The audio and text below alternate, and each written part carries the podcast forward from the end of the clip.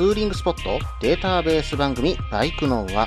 この番組はツーリングが好きという方にお届けするツーリング系ポッドキャスト番組です。私のみならず、皆さんのおすすめスポットやグルメ、イベントなどを紹介、共有ができればと思っております。どうぞ皆さんよろしくお願いいたします。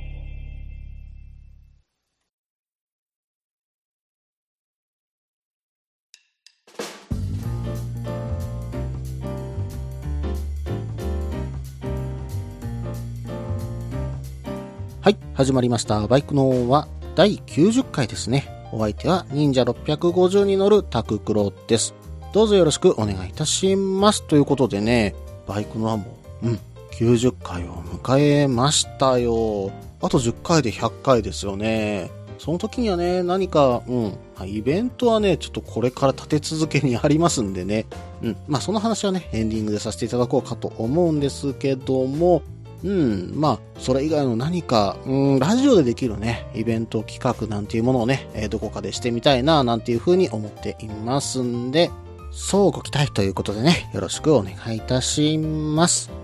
さて、ツーリングの方にね、出かけたというのがね、えー10月の13日、ちょうどですね、タナックスさんのタナフェスがね、えー本当は開かれる予定だったんですけども、うん、非常に強いね、台風19号が日本に上陸するという風なね、えニュースになりまして、え延期ということになりました。被災された方々に、えー心よりお見舞い申し上げますとともに、一日も早い再建をお祈りいたします。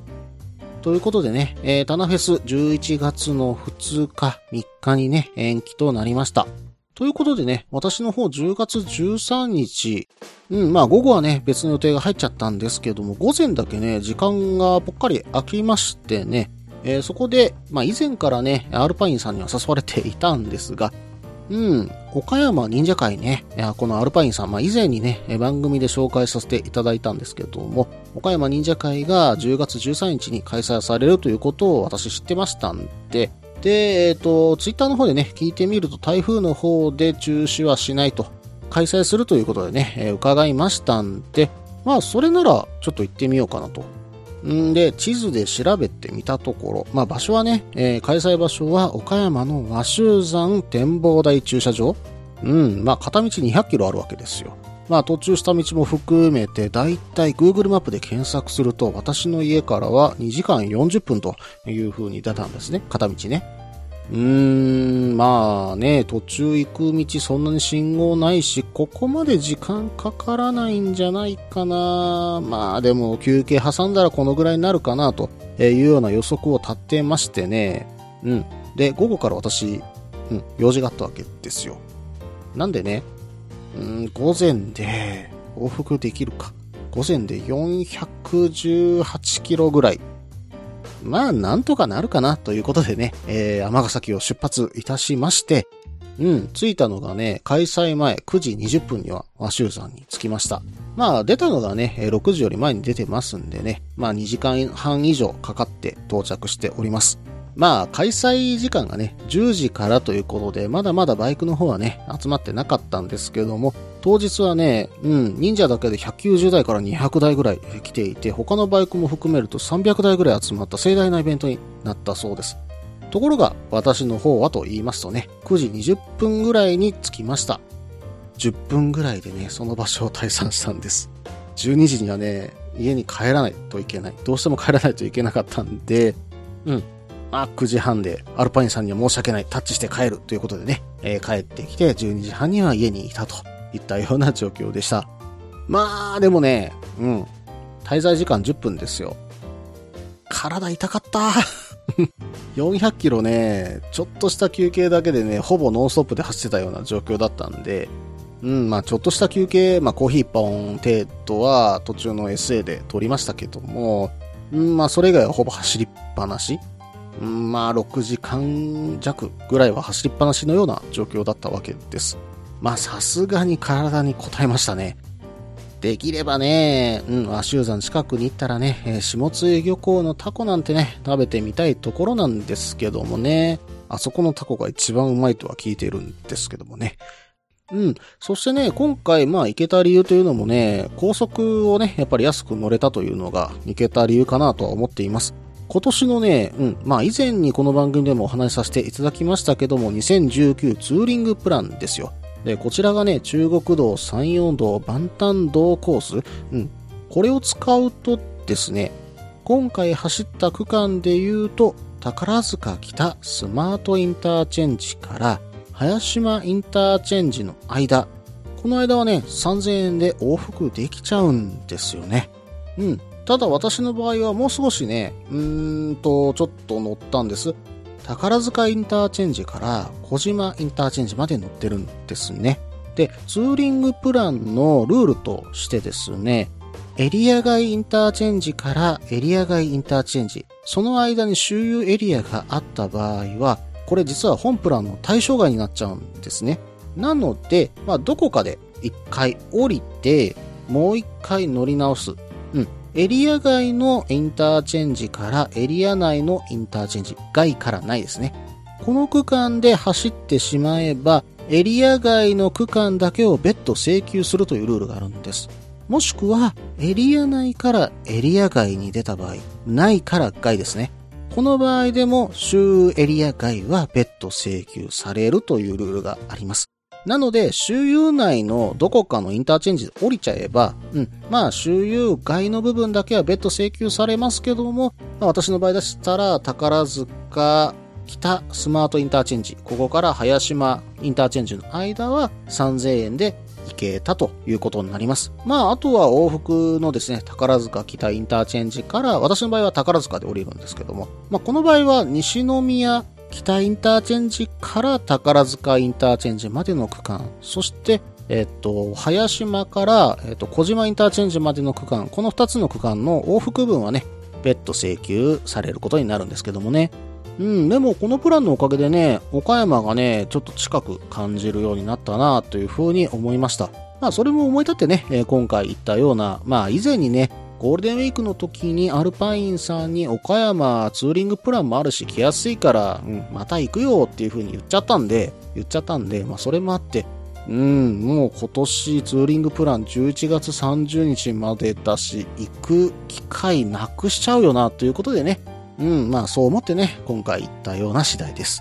そうそう、ツーリングプランに関してなんですが、2019年のツーリングプランはね、11月30日で終了となってしまいますんでね、うん、まあ11月末までにね、うん、どこかちょっと遠出したいという時はね、こちらのプラン、いろんなプランがありますんでね、え、使ってみてはいかがでしょうか。で、できればね、このツーリングプランを使ってどこか行ったよっていうようなお話があればね、バイクの輪の方に投稿いただければと思います。どうぞよろしくお願いいたします。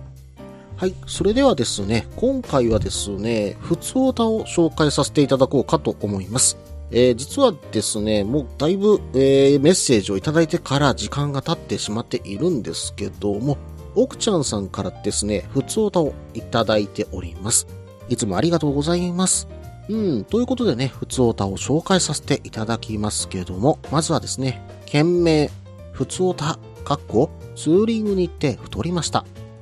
タククロさん、いつも楽しく拝聴させてもらっております。株のりの奥ちゃんです。11月にうどんアウェイツーリングに行ってきましたので、投稿させていただきました。昨年、妄想ライダーから株を譲り受け、週末は近場ラーツーを楽しんでおりますが、実はバイク以外にも趣味があります。それは地元の J リーグチームを応援するという、いわゆるサポーターです。京都在住ですので、京都産が FC、過去、未だにパープルサンガと言われてますが、かれこれ10年以上前からサポーターをしております。ホームアウェイで転換の勝敗、過去、勝ち点で順位が決まり、ホーム、過去、京都、西京国、試合は基本的に全て参戦し、近県であればアウェイ、かっこ敵地にも出向いています。今回11月17日にシーズン最終戦蒲田マーレ讃岐とのアウェイ試合があるため、フェリーにて香川県上陸を目指し、ジャンボフェリー神戸港一時出港の早朝便で5時15分高松港に入港。事前に調べておいた早朝営業店の2店、過去、栄、手打ち十段うどんバカ1台を回り、2食を続けて完食しました。さすがにこれ以上続けて食べられないので、来年から始めていたいおバイク遍路の下見として、大久保寺、かっこ88番所を参拝。その後、スタジアム、かっこ丸亀市近くの全通寺町まで移動し、大川製麺所、宮川製麺所で2食を完食しました。J リーグ観戦後は全通寺町で一泊。翌日はうどん百名店にも選ばれた須崎食料品店へ。営業時間も短く売り切れると閉店するので開店前から長蛇の列でした。県外からもバイクで来られているライダーも多かったです。うどんは期待以上でコシが強い食べ応えのある麺でした。その後、海沿いを高松市まで走りましたが、景色も良く、紅葉も綺麗でした。最後に、高松駅前の味賞で最後のかけうどん完食で終了。どの店も麺のコシ、太さ、出汁の味などに違いがあり、讃岐うどんの奥深さを実感しました。また、サイドメニューも充実した店舗があり、天ぷら、おでんなども楽しめます。帰りのジャンボフェリー、かっこ高松から神戸は午後2時出港便に乗船したので、瀬戸大橋の下を船で通過するときは、橋の大きさと絶景に感動し、思わず船内の食堂で、本当のこの度最後の讃岐うどんを食べました。船内の食堂を侮ってはいけません。本格的な讃岐うどん、美味でした。今回 J リーグのアウェー観戦をきっかけに、香川県の新しい発見が見つけることができました。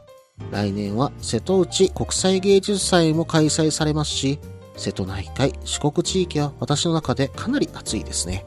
ツーリングレポートではなく、うどん店のレポートになってしまいましたね。それに拙い文章ですみませんでした。また機会があればツーリングレポートいたします。それでは失礼いたします。奥ちゃん。ということでね、奥ちゃんさんから、もう実はですね、うん、1年弱ぐらい前のね、えー、お便りなんですけども、うん、ちょっと紹介がね、なかなかできてなくて申し訳ありませんでした。うん。J リーグ観戦。観戦と言ったらいいんでしょうか。まあ、サポーターということでね、えー、頑張って応援しに行ったついでにいろんなね、えー、おうどんを食べてきたと。え、いうことで、まあ、こういったところをね、ライダーも回られるんじゃないかということでね、お便りの方いただいております。うどん店に関してはね、本当に色々とね、あると思うんでね、私も4店舗ほどしか香川では行けてないんですよね。行きたいところまだまだいっぱいあるんですけどもね。はい。それではね、メールの内容を詳しく見ていこうと思いましたが、前半の方長くなりましたので、続きは後半です。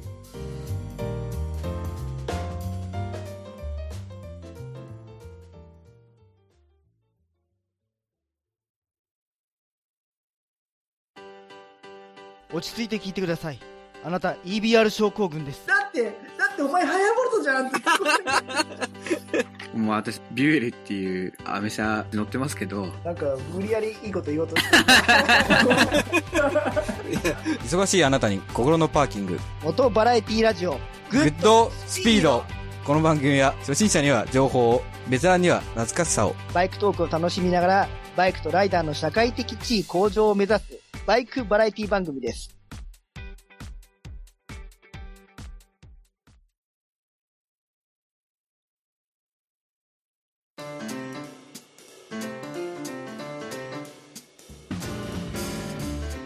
はい。それではね、後半です。後半。これはですね、テイク2なんですね。えー、実はですね、どこで、うん、飛んだかどうかわからないんですけども、後半のファイルがですね、一回収録したのが、どっか、めっちゃったんですよね。まあ、気を取りなしてね、えー、撮っていこうと思います。ということで、前半の奥ちゃんさんのメールをね、詳しく見ていこうと思います。まず、えっ、ー、と、うどんアウェイツーリングに行ってきましたと。まあ、やっぱりね、香川に行ったらやはりうどんですよね。たも屋さんとね、山田屋さんは私大ファンなんでね、えー、必ず行くようにしておりますが、他にもね、えー、美味しそうなところいっぱいあるかと思います。まあ、今回のね、お便りの中もね、書いてましたので、そのあたりもご紹介できればと思います。はい。そしてこの後に書かれていたのが、週末は近場、ラーツーを楽しんでおりますがという風に書かれてたんですね。そういえば私、ラーツーってやったことないですね。うん。道具はね、おそらくあります。まあ、コヘルがちょっとないんですけども、うんとね、いつもキャンプに持っていく雪平鍋。これとですね、岩谷のジュニアバーナーの方ね、えー持っています。うんと、これだけあれば、まあ、あとはね、ちょっとその場でちょちょっと拭けるようなものとかあればね、うん、ラーツできちゃいますよね。まあ、ラーツっていうのはね、ツーリングで行った先で、カップ麺を作ったりとかですね、袋麺を作って食べるということですよね。うんと、ツイッターとかではですね、マルタイの棒ラーメンだとかですね、普通にね、それこそ本当にあの、日清のカップヌードルね、うん、ああいうのをね、絶景の中で食べてるというのをね、えー見かけたりするんですけども、うん、なんとも羨ましいなというふうにね、思っております。うん、まあどこかね、ラーツに行ったらいいよっていうような場所があったらぜひね、皆さん教えてください。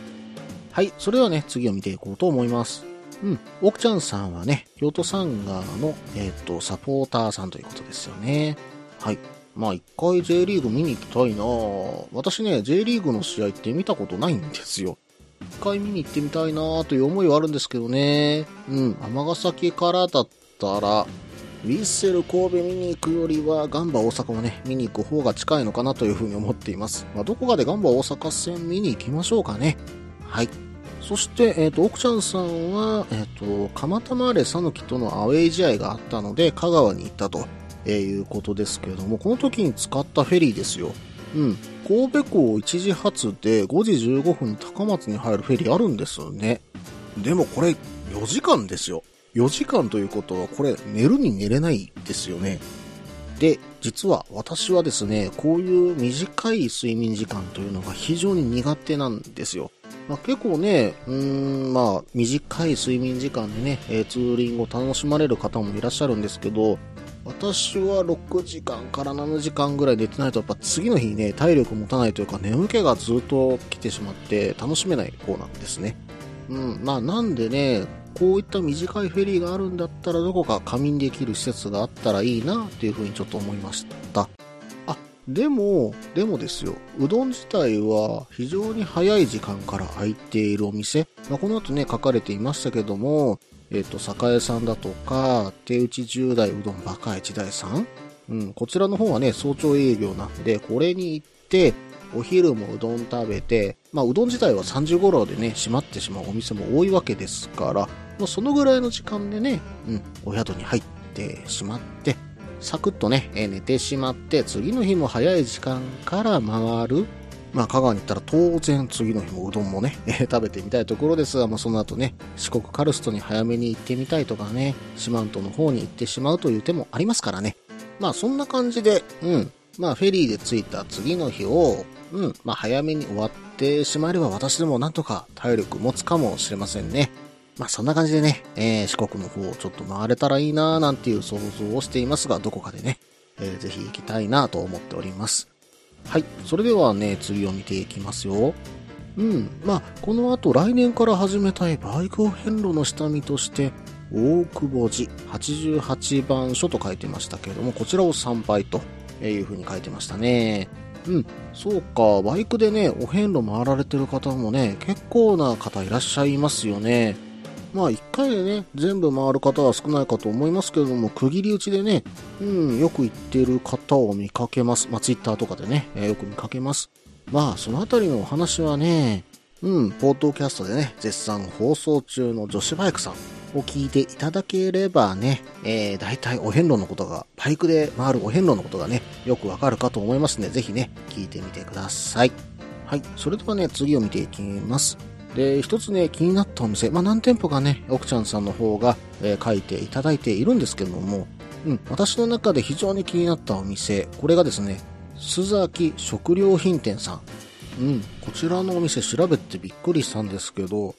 もう見た目がね、どう見てもうどん屋さんじゃないです。これ田舎にある、なんだろう、商店というかね、何でも屋さんみたいなね、お店のところなんですけども、うん、駐車場に置いてあるベンチでね、うどんをすする人が多数いると。うん、まあ、なかなか見ない、うん光景ですよね。ただ、ここのうどんがね、200円。うん。しかもこれがめちゃめちゃうまいらしいんですよ。うどんの表面がツルツルしてて、噛むともちもち、そして、喉越しがとにかくいいというね、えーいうような評判のコメントを見かけたんですけども、まあそんなうどんが200円で食べられる香川県民羨ましいと思いますよね。はい。うーん、どこかで香川行きたくなってきましたね。うどん巡りしてみたいところです。まあでも香川はね、うどんが先行しがちですけどね、うん、まあ書いてあった通り、海沿いを走るところがあったりだとか、まあ紅葉もね、うんと今11月にこれを収録していますけれども、ちょうどいいね、えー時期なんじゃないでしょうか。まあちょっとね、足を伸ばして、まあ、四国で足を伸ばしてね、家明けあたりにね、行ってみたいところですよね。できればね、この辺りのホテルでね、一泊したいところではあるんですけどね。まあ、香川だけじゃなく、四国全体もね、本当にいいところ、まだまだたくさんあるかと思います。ぜひね、ツーリングスポットやね、グルメ等をね、グルメのお店とかね、送っていただけたらと思います。奥ちゃんさん、ふつおた、本当にありがとうございました。またね、えツーリングレポート、えまたちょっと今回みたいにね、遅くならないように、えご紹介させていただこうかと思いますのでね、これに懲りずね、投稿の方、ぜひともね、えよろしくお願いいたします。それでは、え後半の方、これにて終了しようと思います。引き続きましてエンディングですけども、その前に CM です。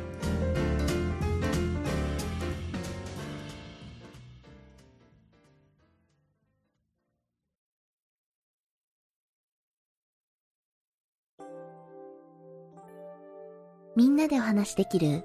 行きつけのライダーズカフェ、ネットに作りませんか？インタラクティブ型バイク系雑談番組、アットみずき。毎週木曜日21時からツイキャスにて放送中。番組の詳細は、アットみずきと入力してウェブで検索。皆さんとお話しできるのを楽しみにお待ちしています。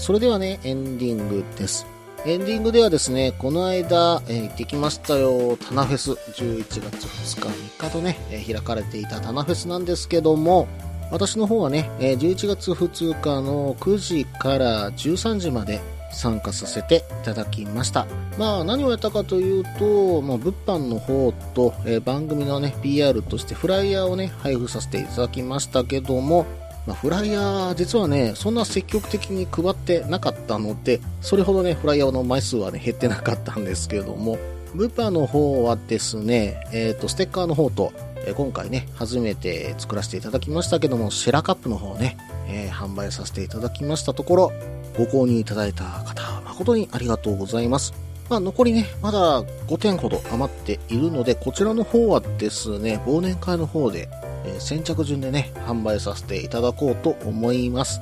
皆さんどうぞよろしくお願いいたします。ということでね、えータナフェスだったんですけれども、私ね、当日朝から寝坊しましてね、宮山、まあ、ゼロベースさんに着いたのが8時45分。なんとね、準備する時間が15分しかなかったんですけど、まあまあ、それでもなんとかね、えー設営をしながら、まあ、9時を迎えたわけなんですけれども、まあ、ただね、朝9時の時点では缶バッチラリーにね、えー、田中フェスさんの缶バッチラリーに向かわれる方が多かったので、9時、10時って結構ね、お客さんがまばらだったんですよね。まあ、そこからイベントに向けて、まあ、イベントが1時からだったので、そこに向けてだんだんだんだんと人が増えていって、うん、タナックスさんのツイッターではシリコンバンドを参加者の方に配ってたそうなんですけど、333名の方にシリコンバンドを配れたと。まあ、おそらくそれ以上の方が来ていたということで、まあ、大成功のイベントにね、えなったんですね。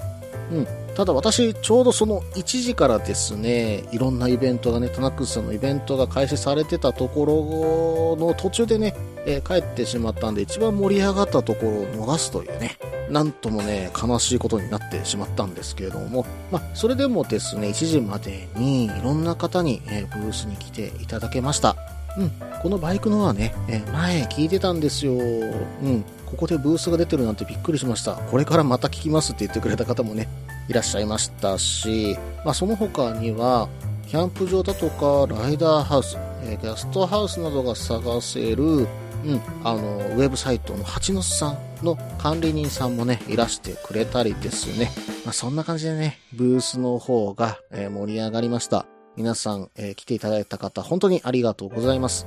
来年もね、タナフェスがあればね、えーぜひとも行きたいところですよね。今度は隣でキャンプで行きたいなーっていうふうにね、思うところなんですけどもね。本当に楽しい一日をありがとうございました。はい、それではですね、バイクのは4周年忘年会についてね、えーお話ししようと思います。こちらの方は、えー前回のね、告知放送の方で募集して、抽選の方も決まりまして、えーすでにね、2名の方に当選連絡をね、入れさせていただきました。うん、外れた皆さん本当にね、えー申し訳ございません。また来年ね、え開催しようと思いますのでね、ぜひともそちらへの参加よろしくお願いいたします。まあ今回ですね、2日で、うん、定員の20名が埋まってしまったと。で、さらに、うん、まあ行きたいという方が、えー何名かね、いらっしゃったので、大変ね、心苦しく思っているわけなんですけれども、まあ来年は少しね、会場を広いところできればね、探して、う